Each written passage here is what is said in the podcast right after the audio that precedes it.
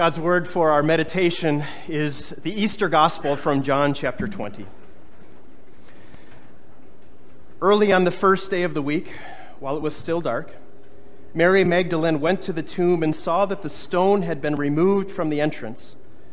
So she came running to Simon Peter and the other disciple, the one Jesus loved, and said, They have taken the Lord out of the tomb, and we don't know where they have put him. So Peter and the other disciple started for the tomb. Both were running, but the other disciple outran Peter and reached the tomb first. He bent over and looked in at the strips of linen lying there, but did not go in. Then Simon Peter came along behind him and went straight into the tomb. He saw the strips of linen lying there, as well as the cloth that had been wrapped around Jesus' head. The cloth was still lying in its place, separate from the linen. Finally, the other disciple who had reached the tomb first also went inside. He saw and believed. They still did not understand from Scripture that Jesus had to rise from the dead. Then the disciples went back to where they were staying. Now Mary stood outside the tomb crying. As she wept, she bent over to look into the tomb and saw two angels in white seated where Jesus' body had been, one at the head and the other at the foot. They asked her, Woman, why are you crying? They have taken my Lord away, she said, and I don't know where they have put him. At this, she turned around and saw Jesus standing there, but she did not realize that it was Jesus. He asked her, Woman, why are you crying? Who is it that you are looking for? Thinking he was the gardener, she said, Sir, if you have carried him away, tell me where you have put him, and I will get him. Jesus said to her, Mary. She turned toward him and cried out in Aramaic, Rabboni, which means teacher. Jesus said, Do not hold on to me, for I have not yet ascended to the Father. Go instead to my brothers and tell them, I am ascending to my Father and your Father, to my God and your God. Mary Magdalene went to the disciples with the news, I have seen the Lord. And she told them he had said these things to her. This is the gospel of our Lord.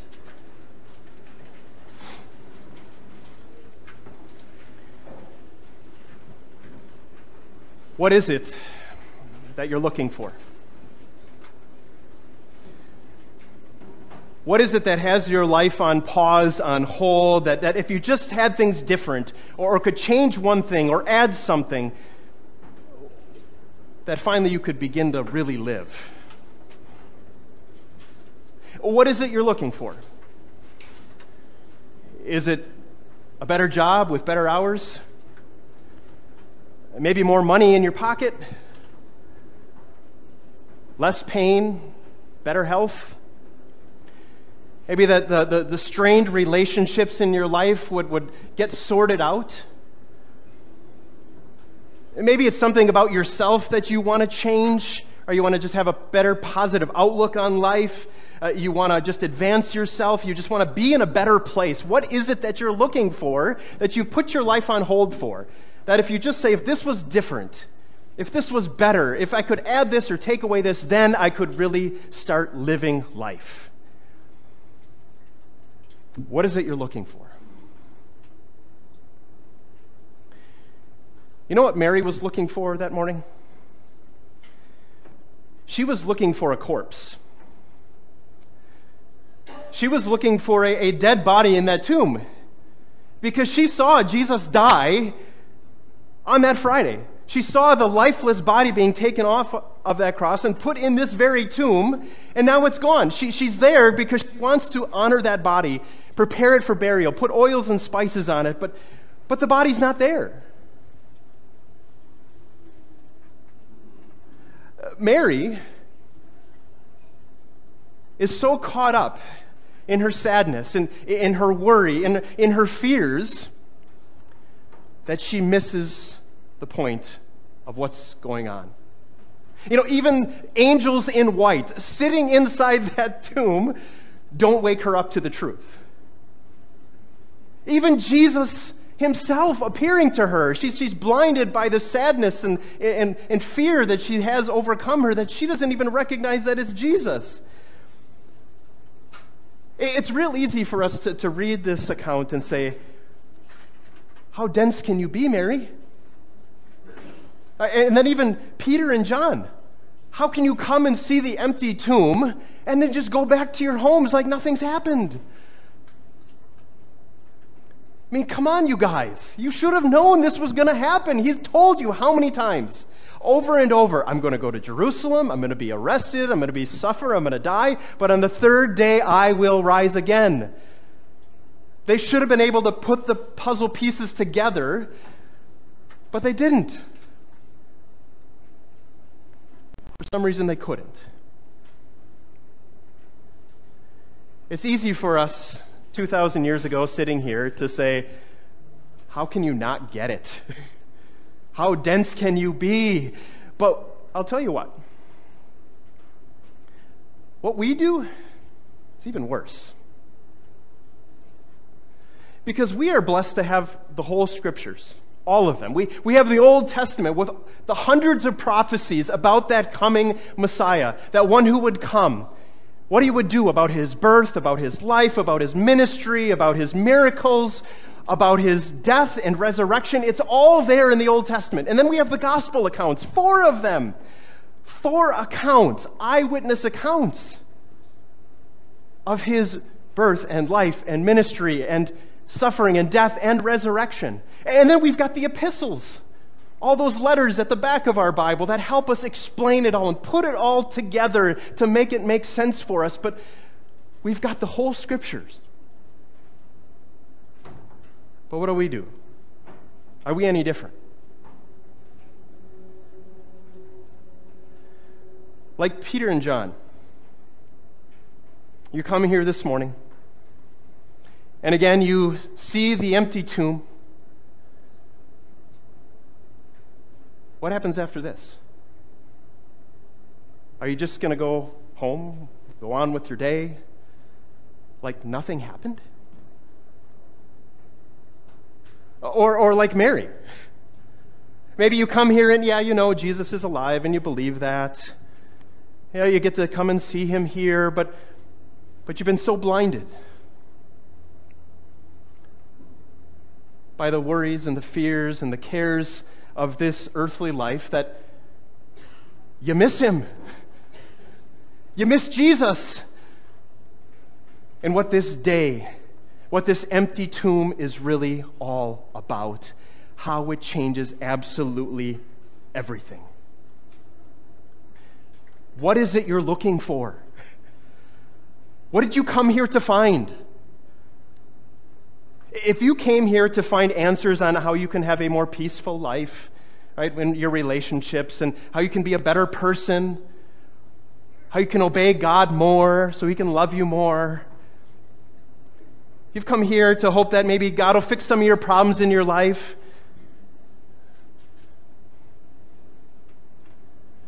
You're thinking way too small of Jesus. Can he do all those things? Absolutely. but he can do so much more, so much greater, so much more important. What is it that you should be coming here to look for? A Savior, a living Savior. What you find here at the empty tomb is so much more than just fixing the earthly problems of your life. Here you find something that you need much more than making your life more comfy and cozy here. Do you realize that if Easter did not happen, that if that tomb is not empty, if Jesus did not really rise from the dead, you have no reason to live. You have no reason to get out of bed in the morning. You have no reason to, to parent your kids or, or go to work or have anything. There's no purpose in life if Jesus is still dead. You know, if Easter did not happen, if that tomb is still occupied, if Jesus is dead, you know what that means? It means that you are still dead in your sins. It means that all of the guilt and the shame and the regret is still hanging on you. It means that there can be no peace, no rest, no security, no comfort whatsoever. It means that you still have to answer to a holy God for all of your sins, all of your evil, all of your wickedness, all of it. You have to answer to the holy, righteous God, who rightly should judge you to hell. If Easter did not happen, if that grave is not empty, if Jesus is still dead, you know what that means? It means you have no hope beyond the grave. None whatsoever. Death should absolutely terrify you. If Jesus is still dead, your destination is eternal condemnation in hell. But, friends, the fact is, that tomb is not it does not still have a body in it. The fact is, Easter did happen. The truth is, Jesus is alive, and that changes absolutely everything. And what this means is that everything now is different. Because Jesus is alive, you can look at everything in your life differently. You can look at your past differently. You know that?